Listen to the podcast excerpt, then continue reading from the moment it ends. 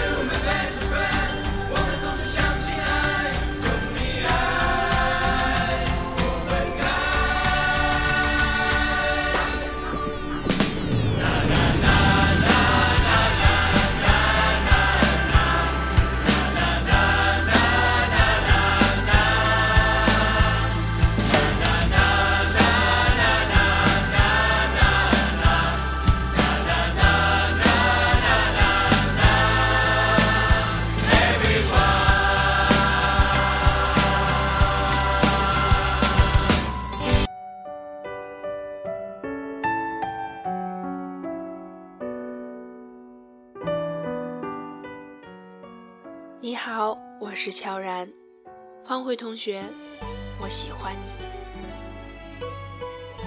你们说，如果剧情成为这样的发展套路，那么那个爱得壮烈如火的傻姑娘，还会是那样的结局吗？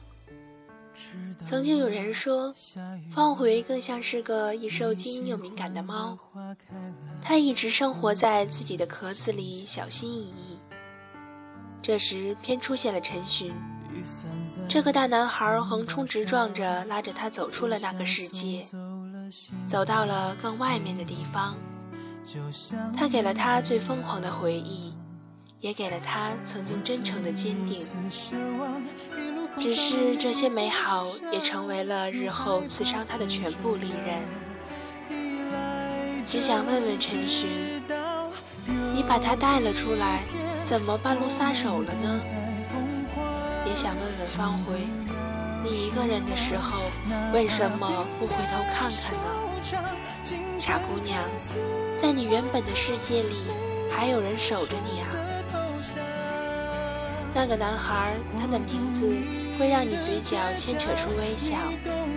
乔然，他把所有美好和幸福放进小小的一朵五瓣丁香中，送给你。希望你能一直这么幸福下去。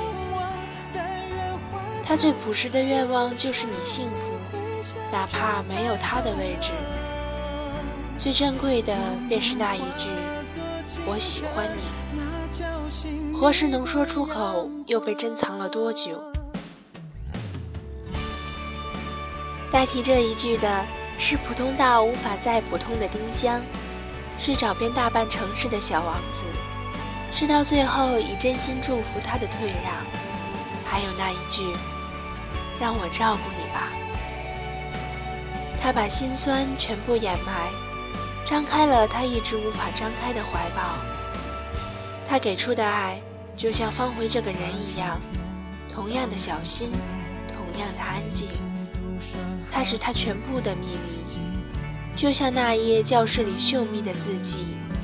他们被谁写在黑板上，又被谁擦去？被谁看见，又被谁记得？乔然喜欢方茴。